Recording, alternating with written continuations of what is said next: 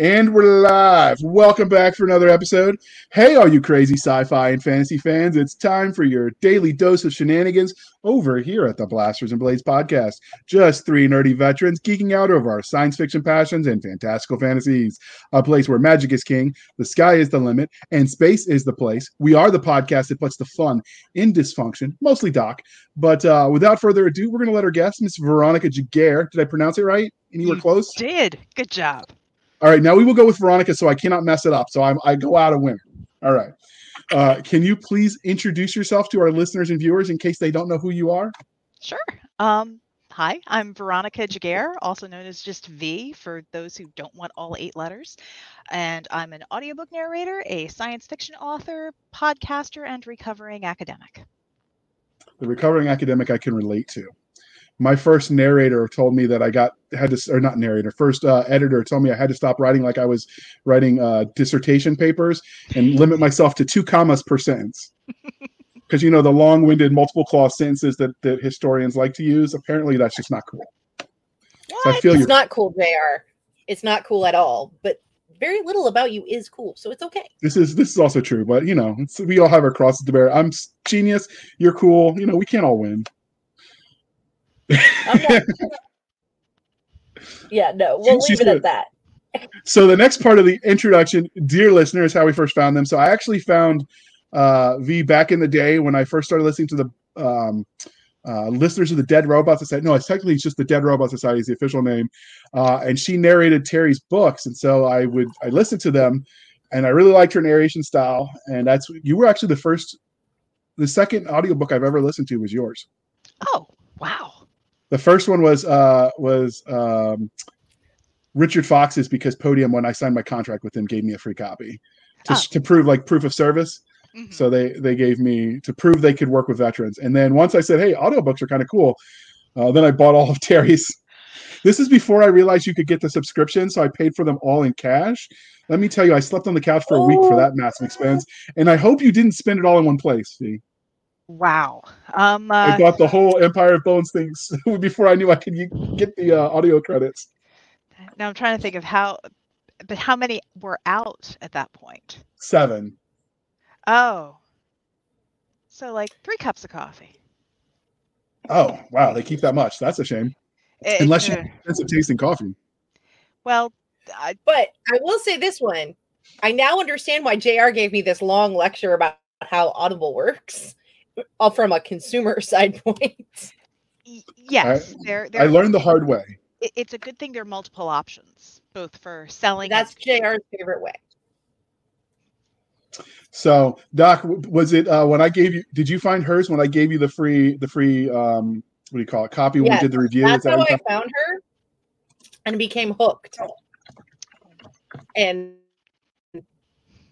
honestly, as much as I like Terry's Mixon's writing, I'm not sure if it was the writing, the narration, or the combination. It's probably the combination of the two, but I was hooked. Oh. And so I'm like, and the funny thing is, I was working at Barnes and Noble at the time, and so I'm sitting there shelving books, listening to this, and they're like, "What are you reading? Nothing that we sell here." you can't get this in brick and mortar. How dare you? Do um, do I you sell your audiobooks? Do you, Veronica? Do you sell your audiobooks to the distributor that Barnes and Noble uses? Because I know they sell audiobooks. Um, I think that's the that's the thing with with audiobook narrators. We're more of like a business to business service. So it's up to the rights holder to figure out where they want to distribute. So if someone distributes wide, then yeah, they're probably going to be available on Kobo. I think Kobo is what they're still using. Um, but it it depends.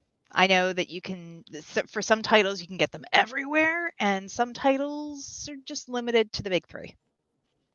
I know eh, with Audible, there's not a real benefit to be exclusive other than the percentage. But I mean, you if you could take your print and your audiobook wide, I would think you you would. I don't see why you wouldn't. it's it's i think there's a little more work on the the rights holders part for that but Yeah. if you're willing to put in the work or if you're gonna if if you wind up working through a like a, a smaller publication company that handles a lot of the distribution and marketing for you um, then you get a better deal. It's an investment at the top of things, but you're gonna get your books in more places and get more money in the long run. That makes sense. It is a, I think so. It's kind of like with Kindle. It's either a slow or a fast game. Which one are you going to play? Exactly. So The the one difference is if you do, if you sell outside of Amazon, you actually have to pay for an ISBN in America. Now I, I've heard in Canada that they can get their ISBNs for free if you're a Canadian citizen and you're publishing through Canada. I don't know that to be true. I the Canadian author who told me that might have just been busting my chops. It's possible. Nathan does that to me, but uh, either way, the ISBN can get you because the audiobook, the ebook, and the print all need different ones. Mhm. So that that is another barrier to entry that some people don't want to deal with when you can upload it essentially for free to Amazon. No muss, no fuss. So, all right. Before we well, normally we would threaten to kick you off if you get these answers wrong, but Doc won't let me do that. So instead, Doc, just ask her the religion question. We won't even pretend. Okay. Okay, so Okay.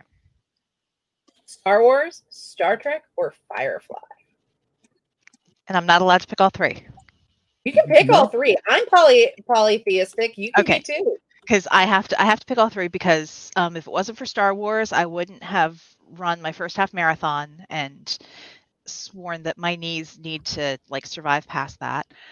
Um, one of my earliest memories is watching Star Trek with my dad, like original series Star Trek when they were in the first set of reruns, and Firefly's just. It's Firefly. How do you not love it? So the the trick to that don't question is you can say one, two, three, or D, all of the above, or you can say all of those suck and name something else. We've had a few Whovians do that to us. Uh, Oh, those yeah, proper uh, British types. But uh, I'm I'm cool for Doctor Who as well. So I mean, So, so I you have a failure to commit to the. of the Doctor we're talking about. I'm definitely down. So, how did Star Wars get you to run a half marathon? I've listened and it didn't make Okay. me decide I wanted to run 13 miles. Okay.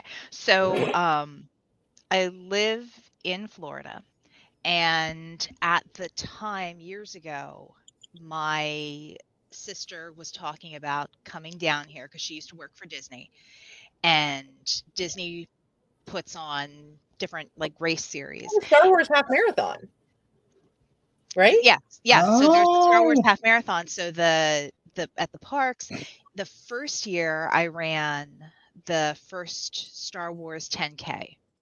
And that was let me see if I can actually run for more than five minutes and not die. I am not a runner by any stretch of the imagination.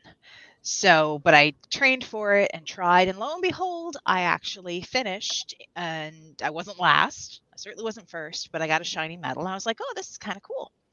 Well, the next year, I thought, why not try to run a half marathon?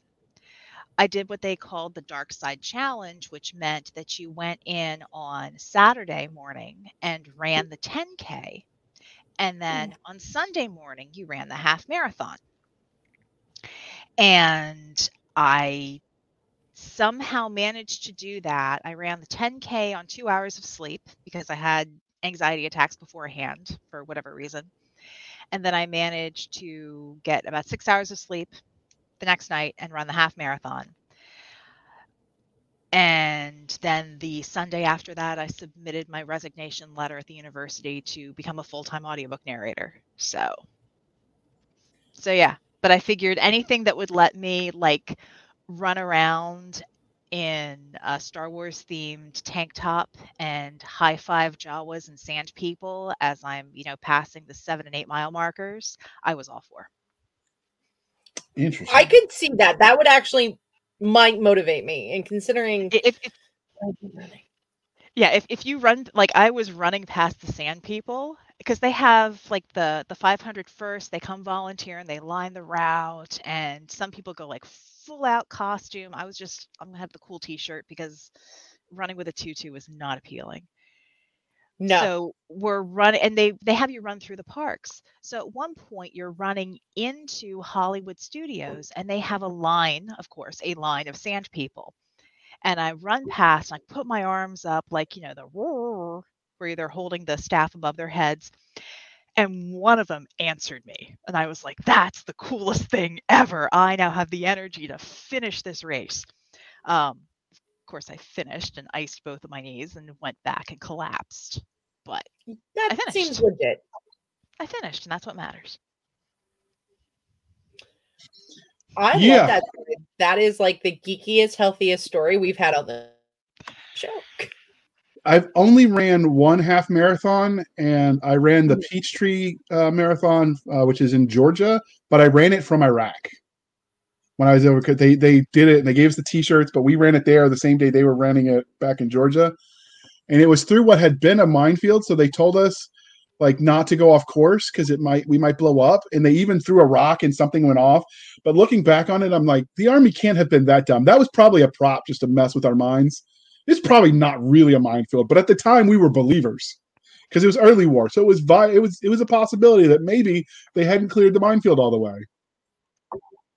And I would not was put it past them to not have done it. yeah, so everyone was like, "This is the slowest half marathon I've ever run. I'm normally so fast." And my squad leader, she was actually a like a actual legit marathon runner, uh, and she was like, "Yeah, because you couldn't cheat this time." Because no one could cut corners. Yeah, yeah. She was savage. I, I love that woman. All right, Doc. We've got one more one more round of the the religious trifecta to see if she can she can make it through. So, Game of Thrones, Wheel of Time, or Willow? Um, I respectfully plead the fifth because I'm behind in my book and television consumption. That's fair. That is fair. yeah, you only have so many hours in a day, and you know, so much brain power. And to I- I need- you to keep narrating Empire Boats. Well, first we gotta get Terry to write more of them. Yes, that that this is also true. Yeah, I know. I'm so disappointed that he stopped putting the short story bonus in the omnibus. I like that too. I thought that was Yeah. a brilliant idea. Yeah, he he does need a couple more books there. Yeah, he does. It's not done yet. Oh. Terry But- may think he's done, but he's wrong. No. Well, he's Oh, gonna. no. He said he said he's gonna write uh, one or two more, and then he's gonna close that series and then do spin-offs. He's got the Imperial Marine spinoff he's gonna do. He's talking about another one. All I know is the lady that they got to replace you for the Imperial Marines did not have her stuff together. So instead of a route, it was a route, like a tree route, instead of a military route. That one bugged me. And adjutant instead of adjutant, another military one that I, I get how she didn't know, but and then my favorite was corpsman. Okay, we're going. If if we keep going, I'm going to ask her one of my favorite questions I've learned to ask audiobook narrators. All right, well let, let us get us going then, Doc. You've I'm got, sorry, you I'm, got just, more. I'm in shock for the mispronunciations, but okay. I, I gave Terry a ration for that one. Did you threaten to pull back his DD two fourteen? Uh, his answer was they paid me, not my problem. Yeah, Uh, you know, when, Okay. when you sign your rights away, you only have so much control, admittedly. true, true. All right, Doc. Keep, Okay, so getting into some of this stuff about Veronica, who we love. What was your first love, sci-fi or fantasy? Okay, so probably fantasy because um just trying to think of what I would watch and read, but as a kid growing up in the 80s and 90s, your fantasy and sci-fi kind of got all mashed together. Um Okay. one of my favorite books growing up was A Wrinkle in Time, and that had both sci-fi and fantasy elements, especially if you continued the series. Um because there was time travel and there was a lot of science behind it, but was also very fantastical. And I mean, I watched, I remember watching, you know, Star Trek Next Generation the first time through and getting hooked on that. But I also like binge read David Eddings. Um, ooh, excellent and author. Yes, I still have the The Bulgarian and the Belgariad series. the Bulgar- the Belgariad I have. Do I have that one here? One what one of no, I have the Malloreon. The Malloreon is the one I have in the house, um, along with the Polgara the Sorceress and Belgarath the Sorcerer. Those books I have, but the five book Belgariad, um, I borrowed from a high school boyfriend because he was like, "You should read these." I'm like, "Oh, sure, these look like fun," and then I like consumed them and went to find more books. And um, yeah, All right. So those are those are excellent books, and I hope I hope you got to keep the books when the breakup happened. You know, in the Eh, custody he papers. dumped me. I, I can go find better. I can I can go find my own copies. If he dumps you, then you're allowed to keep whatever spoils of war there were. Just Well, there you go. The lady has spoken. True. Uh, so, what is it you love about speculative fiction as a genre? Because you both write it, read it, and narrate it. I think I just like all the possibilities because you're it- it's like you've got this big yard that's kind of fenced in but there's so much space in the middle to play in. And yeah, there's some rules, but they're more like guidelines and suggestions. And you can always pick up and set something in a new world or you can take aspects of what you're familiar with and you know modify it and grow it so i think it's just the it's full of possibility and you can make it as light or dark as you want so Okay. it's it, it's nerdy imagination i I dig it. So, how did your love of speculative fiction as a genre transition into you both narrating and writing your own stories in this space? And which came first? Um, so it started with writing. When I was, I, I would, I know when I was in like junior high, I would try to write my own stories. And I had a couple friends, and one of them, we would write stories back and forth. And they're the sort of stories that nowadays would get me kicked out of high school. Um, but we would, yeah. W- I- but I, we would write stories, and we had those folders with loose leaf paper and like the three hole um the Your Trapper Keeper. with poc- yeah so No, I know what you're do talking about. those and we'd have loose leaf paper and we'd write the stories in there and we would hand the folder off between classes because we didn't always have the same classes together and so there were times where i got in trouble for writing stories in pre-calc or you know not focusing or getting bored with something and then writing stories but nobody ever took the stories away and then i didn't write at all in college because um College. engineering and I did theater. Be- but if when you're doing theater at an engineering school, if you can memorize lines and have a pulse, they'll put you on stage. So they did. And I was consistently typecast as the old lady. Um, I was somebody's mom or somebody's Oh. auntie. What? I I so I'm in better physical shape now than I was in college. Okay. And so I was very matronly looking. Um and I just I didn't fit the the I didn't fit the visual of a young ingenue, but I could be somebody's mom. So that, that's that's what I got. I mean, What- JR's mom's awesome. That- you just say that because she likes you more than she likes me, and that's just totally not fair. Hey, somebody has to like me best Yeah, because my mom doesn't. She likes you better. This is true. Your mother has taste, clearly, not mine, but yours does.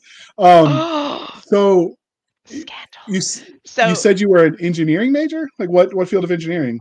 Um, I was an ocean engineering major who focused on naval architecture and uh, hydromechanics. And my first job out lightweight of stuff. my first job out of college, I was a civilian contractor at the what is now known as uh, the it's Northrop Grumman's shipyard in Pascagoula, Mississippi, which I believe is still the largest non-nuclear naval shipyard um, You- in I the think U.S. It's still called the same thing though. I think so. It, yeah, it, it was originally called Ingalls, Ingalls Shipbuilding. yeah, they got bought out.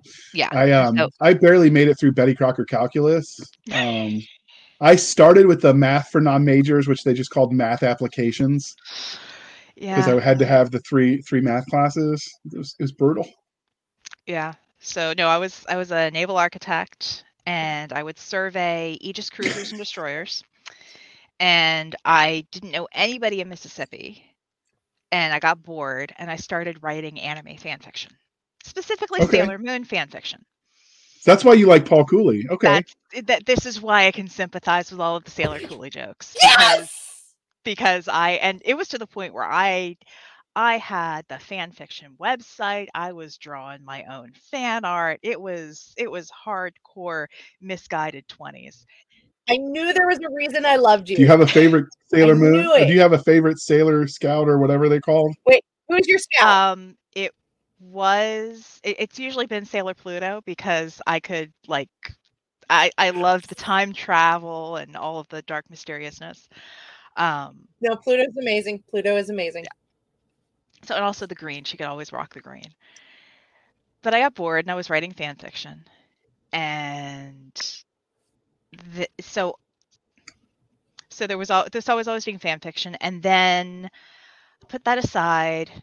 Had a couple of well, I had one kid, and then uh, I got back into writing fan fiction. I was playing a video game called uh, City of Heroes, which is now it was closed, and then it, there was a bunch of stuff that went on and it's now being run in numerous instances by fans. Um, but got into the game was writing fan so superhero fan fiction about my characters and other people's characters. And i had my second child some of my friends through the game were putting out a podcast they were right they pretty much they took their stories from the game filed off the serial numbers, changed a couple things, and then they were going to put these stories out as a podcast. And I was listening to them, and because at 3 a.m. when you have a newborn, you kind of have to stay awake. So I was listening to stories to stay awake. And then I started repeating the same stories. And I very politely, in whatever postpartum mess I was in, emailed them and said, Guys, when are there any new stories? And they said, Oh, we lost our narrator. And I said, "Oh, I did theater in college. I I could try to read a story for you." And so I volunteered to narrate superhero stories while I had a 6-month-old and a 3-year-old in my house, and I was finishing my master's degree in teaching mathematics and working full time. Because you didn't have anything better. Because I didn't have anything better to do. I Sleep? mean, Who needs sleep? sleep. I mean, the the things, the lengths we will go to for our fandom, man. Oh yeah. And you so win. I you win. so they, they sent me a story and i didn't know i had a little like $20 usb stick mic and i just i i told the story like i was you know acting out the story to a bunch of friends and they're like oh that's great here's another one and another one and another one and i pretty much just got the gig through volunteering people started listening to that and asking me if I would narrate other stories for their podcasts. And it just kind of snowballed from there. And after the first season of the podcast finished, um, they had an author leave and they said, Oh, well, you we know that you write and you know all of the characters and storylines. Do you want to come write with us? I'm like, uh, hell yeah, I'll come play. Because in my brain, if I get to collaborate and write with people, it's just my brain goes, "Oh, we're gonna play story." So they let me play story with them through four books and an anthology, and yeah. So I, I got this sweet gig by playing video games and watching anime, and I'm a terrible role model for my siblings. I've actually uh, rolled dice with you- your you're sister. like- You every have. fan I know, every member in fandom I know is incredibly jealous of you right now. my JR mentioned my my uh one of my sisters, Cass, and she I, I joked that I'm a terrible role model, but out of all all five of us kids in my family, um, she she is the one who turned me on to watching Doctor Who. She's the one who gave who gave me a crash course in D and D.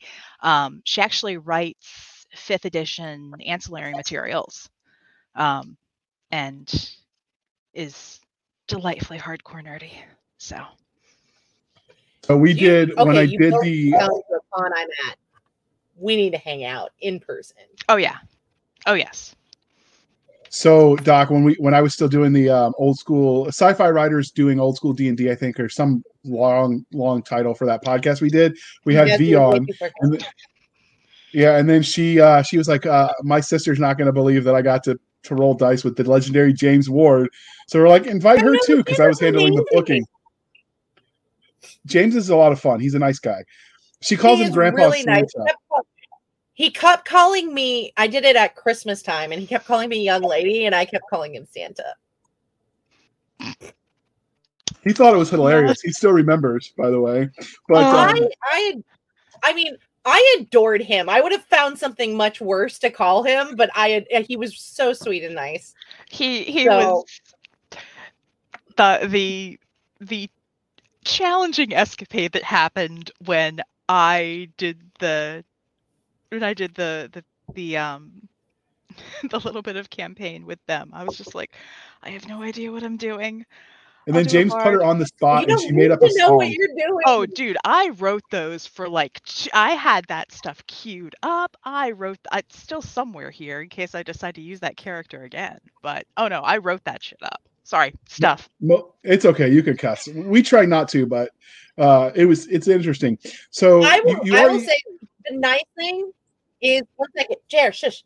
One of the best things about playing with James Ward is because he's been doing it for so long and he really knows how to do it as it started. Like he knows he did it was a Gygax style ep- campaign when I did it with him, and he knows versus like all the oh no. Like the hardest thing is calculating the armor, and you just go with whatever the D and D, D dungeon master says. Like seriously, he he was amazing, and it was it was a one of a kind game, and I'm so glad that I got to do it because I got to do an old school style D and D game as it was originally intended, which wasn't to make it overly complicated, but to make it fun. Yeah, it was a lot of fun. So now um, we're going to pivot um, a little bit, get us back on track. You already told us your your some of your formative moments uh, as a creator in the last answer. So we're going to move on. And when you're when you're you know you as the nerd, do you ever listen to audiobooks uh, of other people's writing? Oh yeah, that's like, I, I, it's required if you're a narrator. You have to listen to other people. Um, Will you listen to yourself though? I've listened. I've listened to my stuff if I've done like full cast drama things, um, because then I can listen to the interactions with other people. But I generally don't go back and listen to the stories myself. Um, nobody likes to hear their own voice, and I'd rather hear. And it's and in the case of that, it's like I know the story. I'm not going to be surprised. Whereas if I'm listening to Yeah. somebody else, I can go, "Ooh, that's going to happen," and you know, I'm in a couple of um, Facebook groups for podcasters because you know they we give each other tips on the editing and stuff. And I have yet, and myself included, I've yet to meet anybody that does that kind of work and thinks they sound good. Nobody likes the sound of their own voice. I know when It- I worked at I worked at Starbucks to pay my way through grad school and I had to drive through. So you know I do funny voices just to make the day go by. Oh yeah. Uh, and I was hopped up on caffeine because you know we got free espresso, right? Um, and uh, that was everyone's like, "Oh, you you have funny voices," and then I'd listen to myself. I'm like, "No, no, that's kind of cringe. I don't know what you're talking about." So, all right, Doc, you get to start asking the fun audiobook questions. Are you ready for this? Okay. So since you've started doing this, have you had any funny uh fan interactions? The let's see, fan interactions. One of the earliest ones that happened um, when I was still recording episodes for the Secret World Chronicle podcast, which was like my in to everything.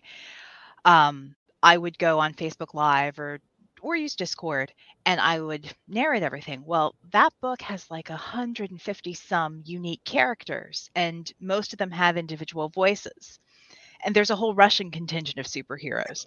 So I at one point I would go on and I'd, you know, load stuff up and I would just broadcast me doing the episode. And there were a couple people who've logged in and they're like, wait, it's just you? Like, yes, the person here with the mom face is doing all of the voices. And they're like, we thought it was like five or six people. Like, no, no, that's just me How are all those voices coming out of you? Practice. So it's I I joke have soccer mom face and I don't necessarily look like the sort of person who is going to have this range and characterization. And then when people see me do it live, they're like, "Oh my gosh, how do you do that?" I don't know, just just do it. So when you did So- that one, um, the villain from the very first Empire of Bones book, Breckenridge, did you really put marbles in your mouth when you talked like him? Because it sounded like it to me. No, um, I do. For that, it was more a case of, let me preface this. Everybody has kind of their, their own way to explain how they do a voice or an accent. And mine is very much how do I change the muscles in my jaw, the shape of my tongue, and the space inside my mouth to alter the the noise. Yeah. And for Breckenridge, it was a case of I had to imagine um, like a really saggy jowled, and I I may have based him on someone I I used to work for and really didn't like. Um, so it was easy to really mess with that. So I just thought of just the, those very saggy jowls, and I would flatten my tongue out. And I didn't have hmm. marbles on my mouth, but it was keeping the muscles at the bottom corners of my lip very loose. So you wind up pushing all of the air around and down. Um, and so it does sound like you have marbles in your mouth. And then you just assume you're an ass and act. So so yeah. But it's that that's one of the fun parts is figuring out how to embody the character and like have the attitude but also the you, you also the the voice but you have to it's not just making the voice you have to hold yourself a certain way or gesture a certain way and that brings the character forward so that you can hear all of the energy um, because you can't see an audiobook No, you can't. And your audiobooks really come to life. Like I felt like I could actually see these characters, which is why Kelsey is the main character. JR. Jared is the main character. You're wrong. They Nobody started the series with Jared. Jared They started the the series with character. Jared. I mean, did they open with the No- princess or Jared? That's all I'm saying. Jared is ever the main character. Just letting you know, JR. I mean, you can be wrong. Um, and, and Veronica doesn't get a say because she's wrong, biased by, by knowing Terry for too long. One day they'll agree with me. I will convince them. I will convert them to the Church of Jared. No, no, you won't. So if you want to join this great debate, right up there. Wait, wait, wait, wait, wait. Veronica, who's the main Yes. character to you? See? It depends upon the story being told because there are certainly some th- there are some tomes within the series where the story is more Jared focused and there are some where it is more Kelsey focused. And but if you if you subscribe to the idea that the main character is the one who changes the most over the arc of a story. I would argue that Kelsey experiences more change than Jared does.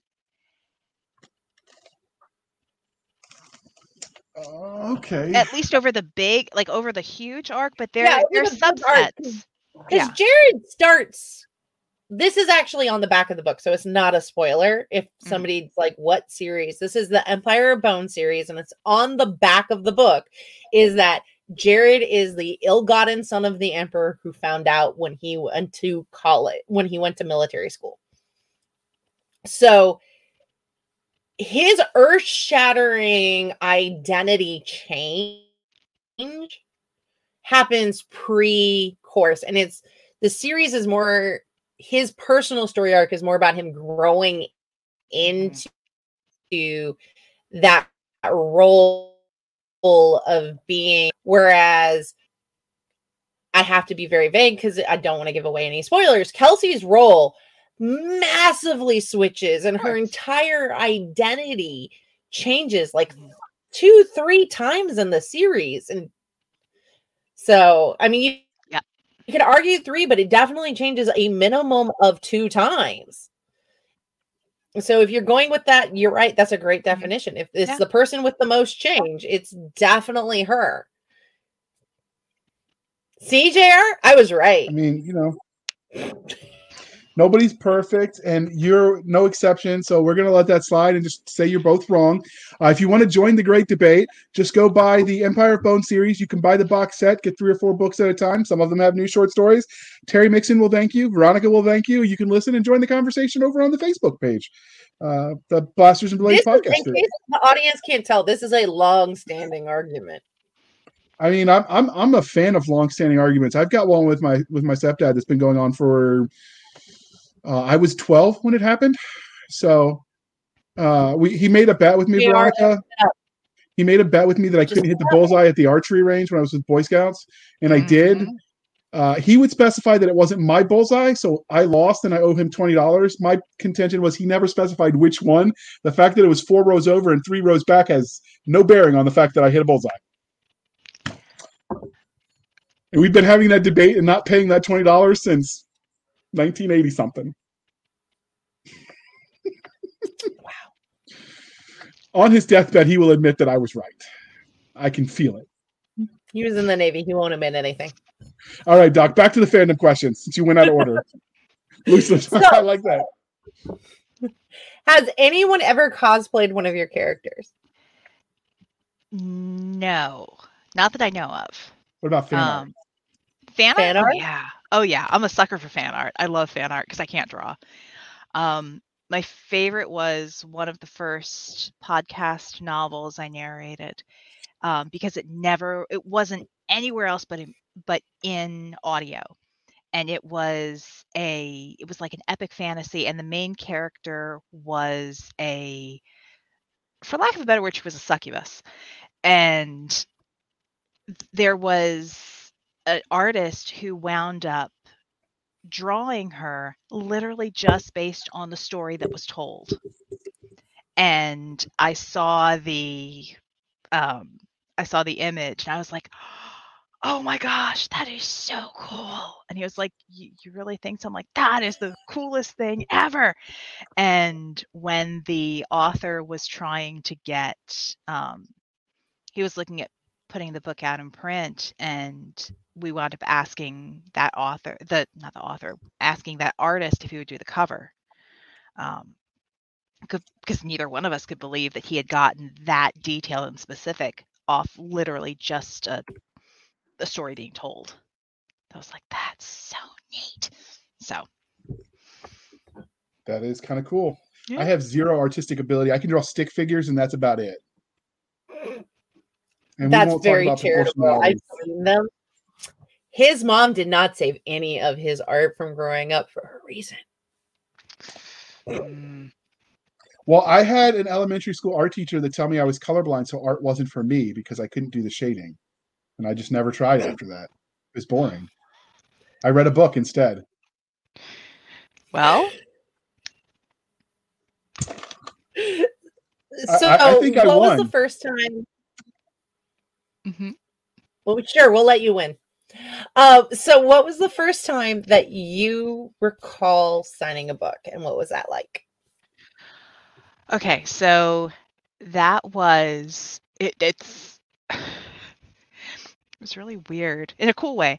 So the first time I remember signing a book, it was actually not a book I had written, but it was one that I had it was it was the first book of the Secret World Chronicle series.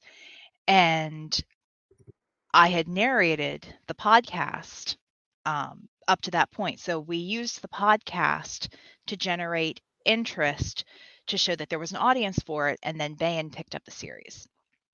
So and then Oh, cool. Baen was yeah, so Baen was super generous, and they let us keep going with the podcast, even as we were publishing the book. And then um, the audiobook version, I don't narrate was it. It is the Secret World Chronicle, a pod. Well, I what I would say it's the Secret World Chronicle, a podcast novel series written by Mercedes Lackey, Cody Martin, Dennis Lee, and Veronica Giguere. Oh, So, I yeah. know this so, one. Yes. I, so so, that's the last book. a Pardon my. Uh, we have no story Bible. I just have post-it tabs. So I think I love you. no, that's just because when we're when we're working on like other stuff, um, being the narrator also means that you're often the the stand-in series Bible, which I've done for Terry on more than one occasion. So so yeah, but I was at I was at Dragon Con and it was my first dragon. Wait, first Dragon you've been to Dragon Con?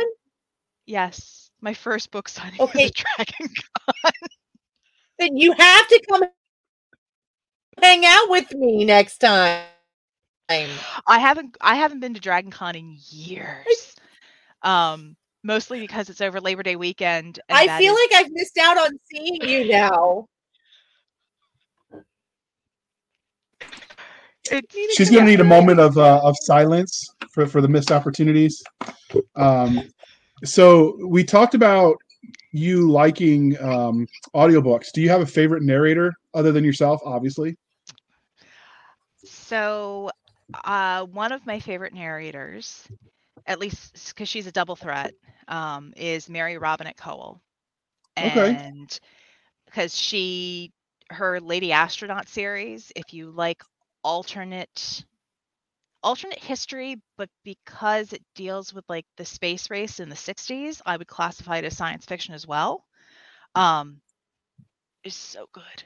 It is so good. Um, and it's got the right it's just it's got just the right amount of like science and math and astronomy and orbital mechanics that you're like oh, this is so cool and her narration is just spot on um and she also does really good historical fantasy um with there's a title that she has set during world war one. Um Wow. yeah. She she's a stickler for historical accuracies. Um so her um robin miles i love listening to because robin has best command of accents and characterization. Um she narrated nk Jemisin's fifth season. Okay. Oh, I have heard her voice. That is that not book, a goddess? She that book is a great, masterclass. Yes. But that book is also like like the story itself is kind of traumatizing. it is. It is but The- it, the- it's it- I have a friend who told me, and we're not going to go do spoilers, but I had a friend who told me to go read it, mhm. and I immediately read the first chapter, and I came back and told them that if they ever recommended a book that opens like that without telling me, I would hurt them yeah there's in ways there's- that the army and the Geneva Convention would not approve of. yeah there's there are definitely some times where you yeah All I will say- um All I'll say, Doc. Is, yeah. Oh, go ahead. I was gonna say the book that that particular series is great. I will say from a writer's perspective, because it is one of the rare moments where someone writes in the second person and makes it work. And it is Oh, it, it is it is definitely a craft. It is Yeah. she the craft is there be- beyond a shadow of a doubt. It- but it, Yeah. it's not for me it was not a very fun read as much as it was a good read. yeah, that that's accurate. Um, and then on the, I guess on the male narrator side, um, I love listening to a lot of lit RPG and kind of your cultivation novels. That's my jam right now. So Travis Baldree, hands down, I love Travis. He's got such a great voice and he's a really nice guy. Um, so I listened to his, the Zombie Apocalypse series, um, written by David Petrie. Also, Pixel Dust, written by David Petrie. Both are fantastic, and he needs to write the rest of them so I can keep listening to them because darn it, cliffhangers. Um, and then Vikas Adam. I just finished listening to the Euphoria Online. Um, and what I loved about that was the like dynamic characterization. Anytime I can get somebody who mm-hmm. does beautiful character voices and can like keep the pace going and you get so upset that you yell at, you know, the car speaker as you're driving. You're like, "Why did you do that? No." And people look at you on either side of the lane. They're like, "What is this woman yelling about in her car?" It's like, but this person just died, and the dragons did this, and the goblins did that, and how dare you? So yeah. Okay.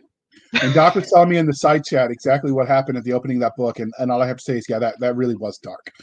So to uh, to lighten the mood before we do that lovely commercial interlude, uh, this is the part of the interview where Veronica gets to tell us uh, what her um, body of work is. So so what have you narrated? What are you uh, famous for? Or infamous. Or infamous. So as veronica Giguere um, i the most most of the stuff i've done i've narrated uh, the secret world chronicle podcast novel series. That's where i started.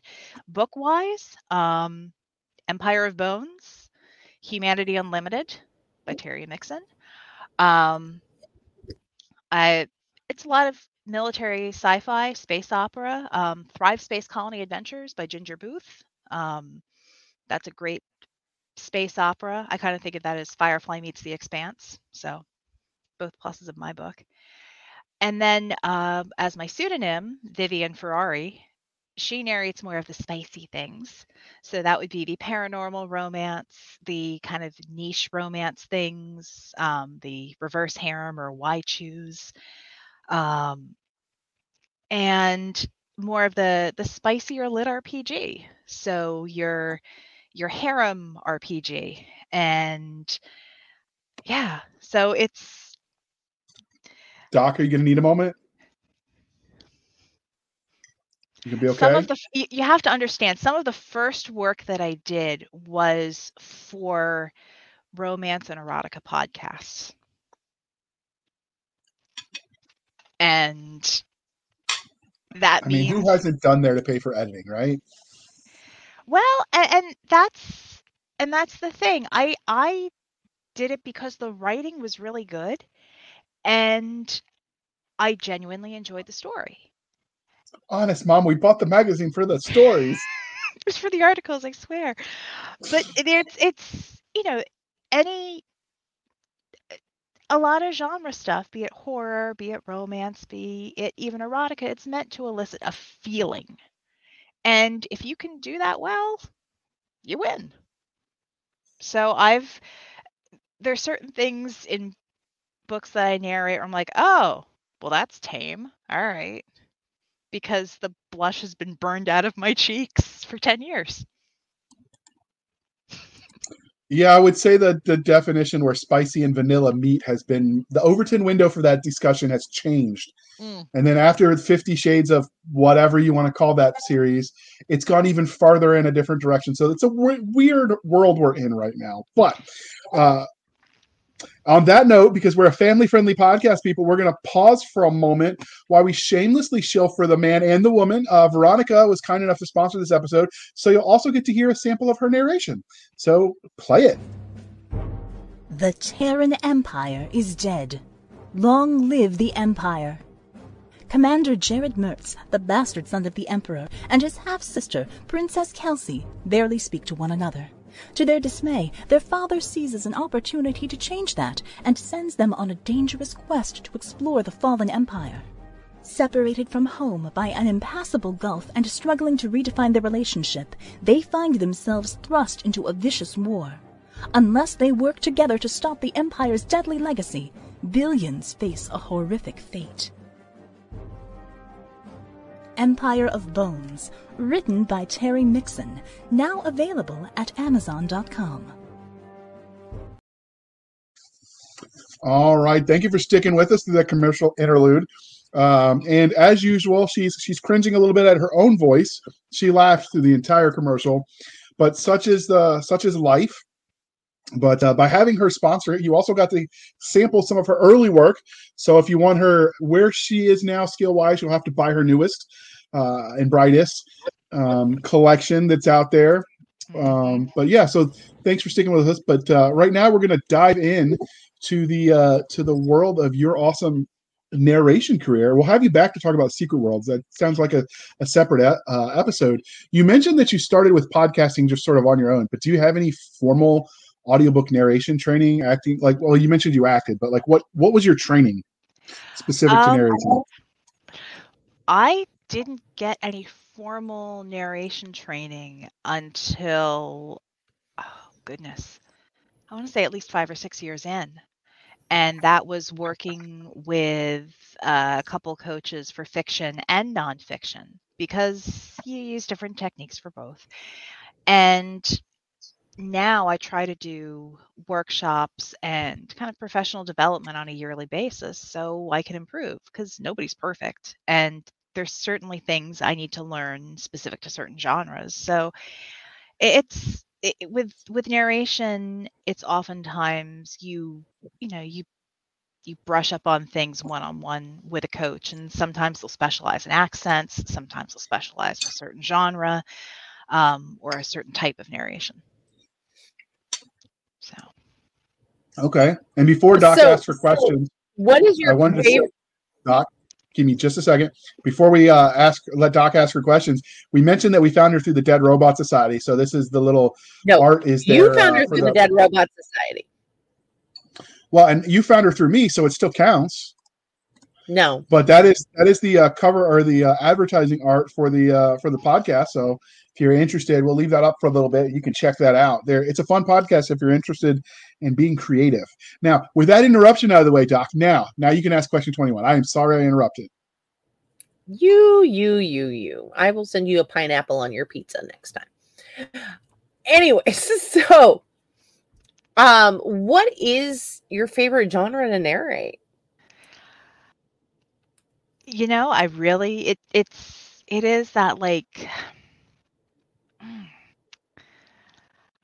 I like space opera and sci-fi because that's kind of like where I started. And at the same time, you know, I like I like a good, you know, cheesy romance with tropes and predictable characters because, you know, sometimes you want something cozy. And It's comforting. yeah, it, it's if it's written well on a, a lot of times the genre doesn't matter. I've narrated really strange like psychological thrillers that were so well written and the characters were so compelling. I had more fun with those than, you know, maybe a light comedy. I just finished narrating a book in a relatively new genre, which is called um, contemporary paranormal women's fiction, which is pretty much Actually, a mouthful. it is, but it's so it, it's contemporary fiction geared towards usually women, but there is a paranormal or fantastical aspect that um, centers on some kind of midlife crisis. So essentially, in this one, there's a magical bakery, and it was so well written that after I delivered the files, I was like, I need to make those like chocolate orange scones she talks about because that sounds really good. So any book that compels me to bake, I'm all over that. So Uh, yeah, how- no, that's How is that different than say urban fantasy or paranormal fantasy or paranormal romance even? So it depends on like what your your A story and your B story are. In paranormal romance, the romance itself, that's that's your arc, that's your main piece, and it just happens to use paranormal elements. So you can have you can have the same like main you know romance trope like the enemies to lovers trope but the enemies just happen to be you know cat shifters or werewolves or vampires um, but that that trope still carries through. So that romance bit with a paranormal setting. With urban fantasy it relies upon the fantastical. I mean that's your that's your harry dresden that is um, with and you know there with Dresden there are some romance elements in there for certain arcs, but it's not the main thing. So that that's kind of your your differentiation there. Okay. All right. Back to your regularly scheduled questioning, Doc. He makes it sound like I'm torturing people, but she seems so happy. I am. This is fun. This is fun. I love it. We are going to have to have you on because we could go on for hours. Clearly. So, but how do you keep all these characters in your head straight? um compulsion and slight neurodivergence. Um I, I, hey, I I have mad respect for rocking the neurodivergent and making it, it, work. it's it, it's so like everybody has archetypes and there are kind of archetypal voices when i prep a script everything gets highlighted in certain colors and certain voices have certain colors so empire of bones for example um, i have a master document when i'm prepping things and the main characters they all have hex codes next to their name so I know what you know highlighter color to use for the script. Jared's voice is an orange.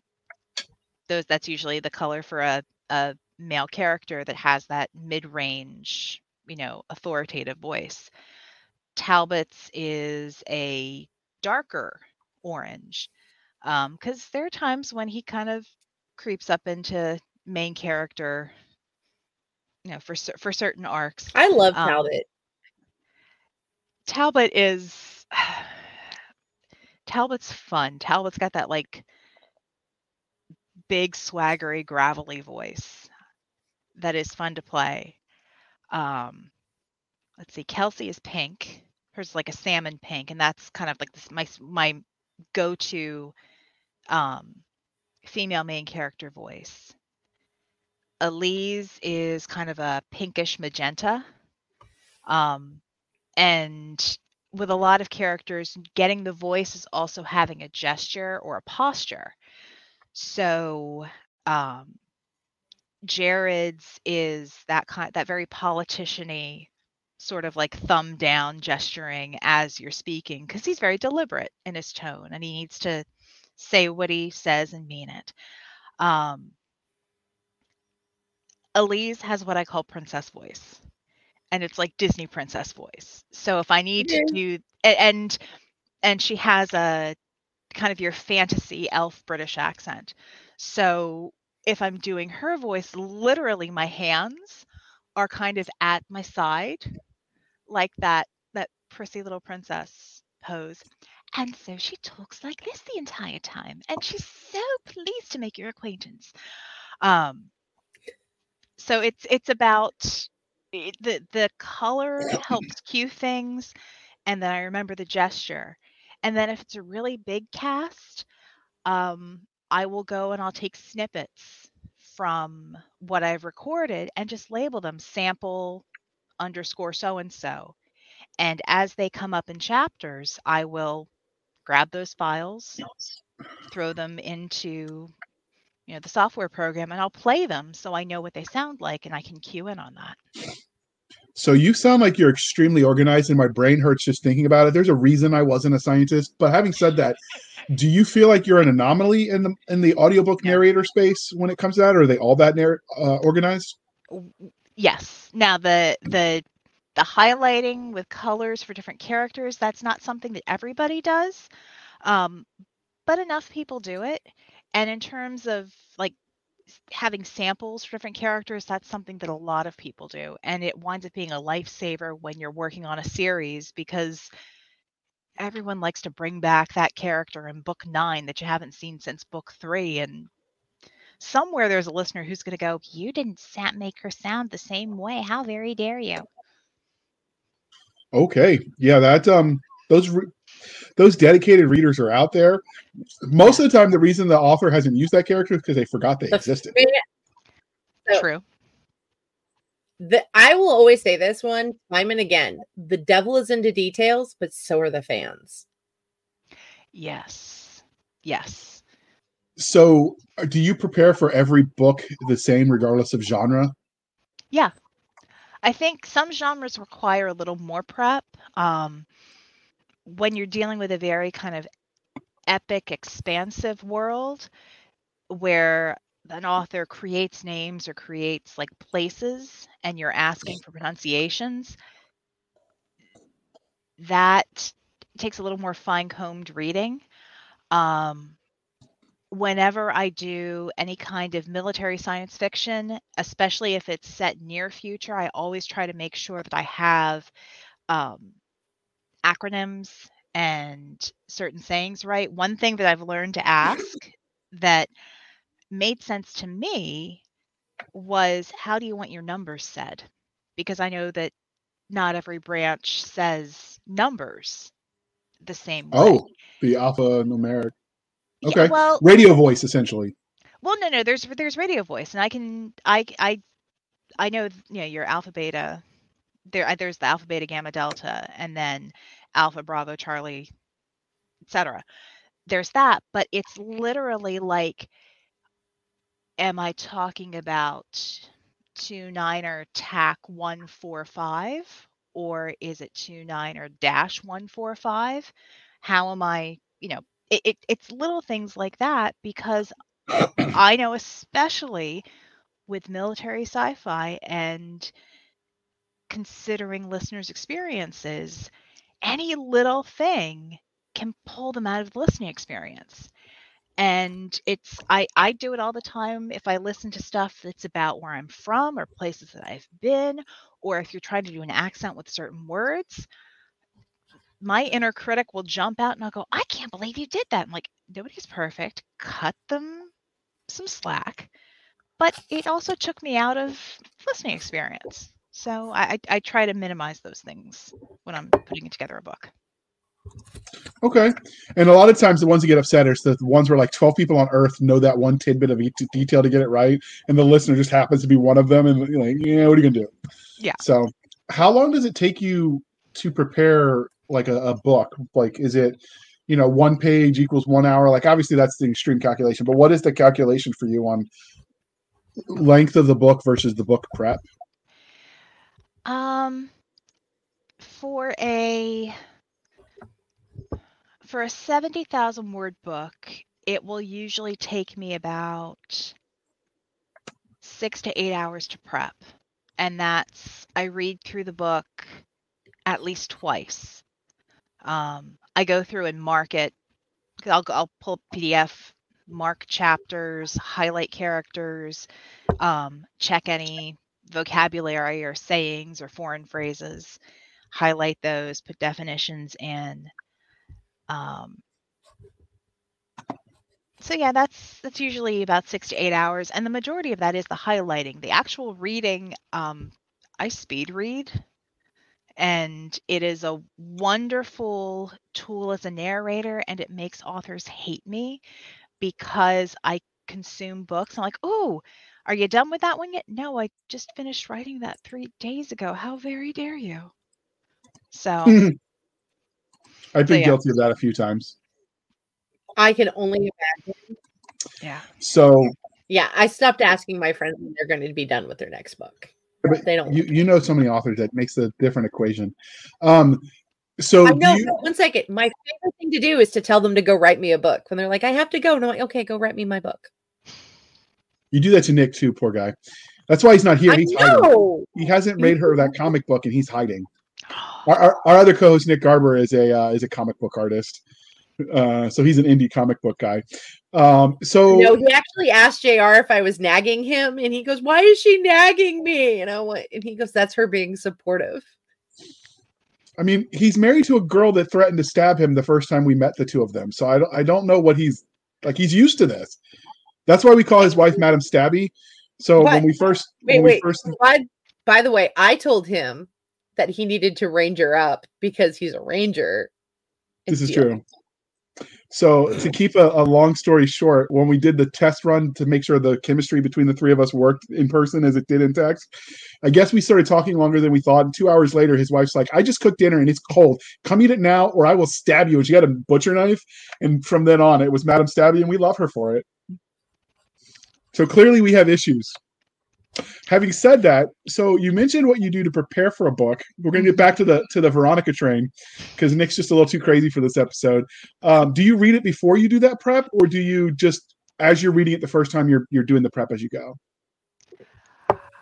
Um, I read while I prep, but usually the the deeper read comes in when I'm highlighting um for characters but when I go in, so if I after I prep everything, then when I go into the booth to record, I'll skim through the chapter before I sit down and record it to make sure I know what's coming up, um, what's happening, what characters are going to be there, kind of what the the mood is, so I can adjust how I'm narrating and just my overall energy. It sounds very artsy. I'm sorry. It's okay. So does that make it hard for you to enjoy the books you're working on? No, no. Um, because I can get into the zone of narrating, kind of like the that that idea of flow where you get into your work so much that you're just kind of enjoying being there. Right. If I start narrating and I get to the end of a chapter and I don't really remember what happened, I'm like, oh, that's probably going to sound really good whenever they go back and proof it. But if a if I know that I'm focused on what I'm doing, then nothing else really matters. So, speaking of nothing else really matters, that's a horrible segue, but we're going to blame Doc for this one. How do you determine which stories you take and which ones you pass on? Like, are there some that just, you know, this isn't huh. a good fit for me? It's it usually comes down to am I the right voice for it? If there's a project that comes along and it requires a lot of um, a lot of male voices for, where the perspective is also from the male perspective and it's probably better served by a male narrator then i'll say you know what you might want to consider somebody else because not everyone and again it's with certain genres but again when it comes to science fiction and military science fiction if the narrator doesn't fit it's going to pull the listener out and it's if someone can do the job better and do do the book justice they can do better than i can. I would rather the author work with that person um, because at the end of the day, it, it's about the story. And I'm not always the best fit for the story. I have very few, um, like, I will not narrate this pieces, and it's usually for my pseudonym. Um, I do look at the quality of writing because if I'm going to have to sit and kind of narrate and edit, well, that's going to take time and I don't get paid to edit. That's a totally separate fee. yeah, that's okay. That's really that's fair. That's fair. Um, so one of the things I've heard joking in uh, in the audiobook communities is some people, for whatever reason, listen to us. They're in audiobooks at you know 1.25, one and a quarter speed. I uh, one and a quarter and 1.25 are the same thing. One and a half. Like they, they speed up the book. Yeah. Doc, don't math me, all right? You're gonna math shame me, and that's not okay. Does it bug you as a narrator if they listen to your your books faster? No, I speed read. Why am I gonna, you know, harp on somebody for listening faster? No math shaming here, Doc. We don't do that here. It's a math shaming free zone. All right, that's a that's a fair answer. I know some. I don't know if it's a joke that they like that they really don't care or they do, but I've seen that discussion come up where people seemed like they were offended. I I mean, I can understand why people would get offended that, you know, maybe you're like, "Oh my gosh, you're not listening to the story as it was performed." And sure, but uh, once you put the work out there, you really don't have any control how how wow, because it's not written. I can't say it straight. Pardon me. Once it's out there in the wild, you don't really have any control about how people consume it. So, You're just glad when they paid for it. yeah. No pineapple on pizza, Doc. That's a heresy. Wait a minute. Veronica, where do you Yeah. weigh in on this discussion? The great pineapple on pizza debate. it only works with certain toppings. It can't be on there all the time. And it's definitely not on cold pizza because there's certain toppings that work on cold pizza really well. Uh, Yeah. so so it's it's definitely a hot topping only with Canadian bacon and I think banana peppers. I haven't tried the banana peppers, but with the olives it works. If you get the good salty ones, See, I, I I'm a fan of olives on pizza, but it has to be like you've dumped like three cans of olives on pizza, and the only other thing is the mushrooms. So like mushroom and olive pizza. okay, is- you and I can go out for pizza together.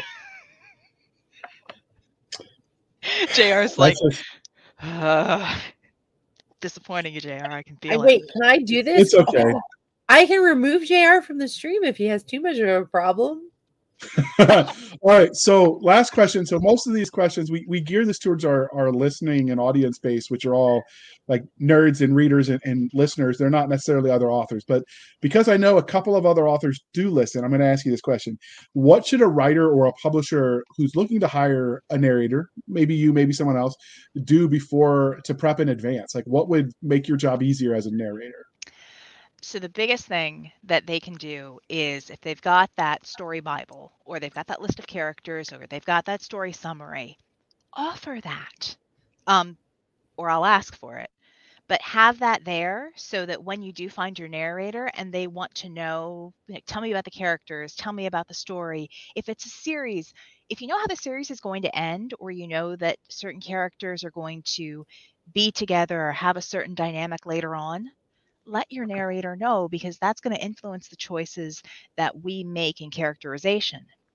Had I known certain things about certain characters, um, I would have chosen slightly different voices because going back and forth in dialogue can be a strain um, if one voice is super high and another is super low. Um, if they're looking for narrators, one of the biggest things I think it's impor- that's important for authors to know is you don't have to just go through, you know, ACX or Findaway or another kind of marketplace. You can go directly to a narrator. I I have never really heard of a narrator, especially one who works with independent authors, say, no, I don't want anyone contacting me you know, via email directly. They have to go through ACX. They have to go through Findaway. No, if you like somebody's voice and you're serious about putting that audiobook out, drop them an email. Send them a message through their Facebook page and say, Hi, I'm an author. This is where my stuff is. This is what I'm looking to do. What's your availability? Can we talk about budgeting? Because we like to work. And I just I want to see more books get out in the wild. And there are lots of options. I know of publishers who don't just help distribute books, but they also manage marketing. And a lot of authors are afraid of marketing. Well, if you contact me, it's like, oh, so what's the genre? What do you want to do? What's your budget? How are you at marketing? I have a solution here because I like referring work to my friends and colleagues. Narration is a very small pond and I know people. That sounds very ominous. I know people. I do know people, but they're really cool people. But she's Okay, okay. awesome, so it's okay. She can know all the people she wants. okay, okay, that's fair. That's fair. So, um, yeah, that's that's interesting. So, do you have a a preference as far as, um, like genre? Like you you've answered your favorite, but if you had to just narrate one for the rest of your career, this is just a one fun one for the road. If you could only narrate one more genre for the rest of your career, would you pick the romance that you've done with the little side of spice, or would you pick the space opera? Oh man. Like asking you to pick your favorite children. Uh, well, But we all know you all have the favorites. We know this. It's not you, JR. It's okay. Yeah. Ouch. you weren't supposed to agree with her, Veronica. Well, they're different favorites for different reasons. I mean, I can There have, you the you know, you have the favorite kid you'll take shopping. You have the favorite one to help you clean. You have the Oh, favorite my mother for always told us her, her favorite one was the fir- one that lived the farthest away, and then she wondered why we moved away. I just say I have the perfect middle child because I only have one middle child. And so he is the perfect middle child. I sympathize with the middle child syndrome. I do. So JR, you're not the middle child. See, there's a theory of parenting. So with the first child, they make lots of mistakes because they don't know any better. Then with the middle child, everything they learned from the oldest child gets rammed down the throat of the middle child, who suffers all the abuse for the stuff the oldest got away with. By the time they have the youngest kid, they're so tired. They're like, "Yeah, I mean, he's got a pulse. He didn't die. We're good." That's- seeing that's my kinda how it parents, this this feels scary accurate. As the middle Yeah. child, I, I can relate. So I, I, your middle child has my sympathy. We, we Um, will empathize. Oh, trust me, that child. Well, he's taking his SATs tomorrow, but he'll be fine. He's a He'll be fine. All right. So clearly this is uh, winding down. But before we let you go, Veronica, was there anything about your audiobook um, production and, and how they can um, engage with that with you that you wanted to tell us before we let you go? Gosh, um, you know, you can always find me on. I've got a. You can always find me on Facebook. Um, I have a page for my narration. and I try to keep updates there. You can pretty much find me on social media as Voices by Veronica. So facebook.com forward slash voices by Veronica. You can find me on Instagram where I'll post things about promoting books and baking stuff and writing. And they're probably going to be cat pictures because, you know, my fuzzy HR department. I'm on Mastodon as V for voice because it's shorter, and that's v-f-o-r-v-o-i-c-e And if you want to see what I've narrated, you can go to Audible and search for Veronica Giguere. And if you want to see what my pseudo has narrated, you can search for Vivienne Ferrari, and that's Vivienne with two N's and three E's, V I V I E N N E, and then Ferrari like the car, because why not? I mean, who wasn't wanted to drive a Ferrari? But uh, see, she's that's one thing that Veronica's kept us on her toes because she knew the questions, so she would answer them out of order just to see if we were paying attention. So, so kudos for that uh, little little expertise move because you know you've been podcasting for a while yourself, you know, a couple couple years. Um, before we let you go, dear listener, I will remind you to please be kind and speak your mind on the reviewing platforms. Your reviews help the right readers find the right books, and this is especially important in audiobooks because that is the the place where you tell them not just is the book good, but was the person reading it to you good, and that is important because sometimes even bad books can get great narration, and they deserve credit for that. So so do your part, people. And uh, as usual, Veronica's show no- or um, links will be in the show notes. We'll have all of that tracked down for you. You can track us down on Twitter at twitter.com backslash SF underscore fantasy underscore show, Sierra Foxtrot underscore fantasy underscore show. You can email us at blasters and blades podcast at gmail.com. Again, blasters and blades podcast at gmail.com. You can send all the hate mail to Doc Cisca at blasters and blades podcast.com. She loves to see your letters. So just, you know, inundate that email box. You can find us on Facebook where all the shenanigans happen over at facebook.com backslash groups backslash blasters and blades podcast. Again, backslash groups backslash blasters and blades podcast. We do have a Facebook page. As soon as you people get off your duff and you click the follow button, we will have enough to get a dedicated URL. But until then, it is there in the ether with a slew of letters and numbers and hieroglyphs and stuff that Facebook does. But it's out there, so check it out. Uh, we have a website at anchor.fm backslash blasters dash and dash blades. Again, anchor.fm backslash blasters tech and tech blades, where for as little as 99 cents a month, you can help keep the lights on.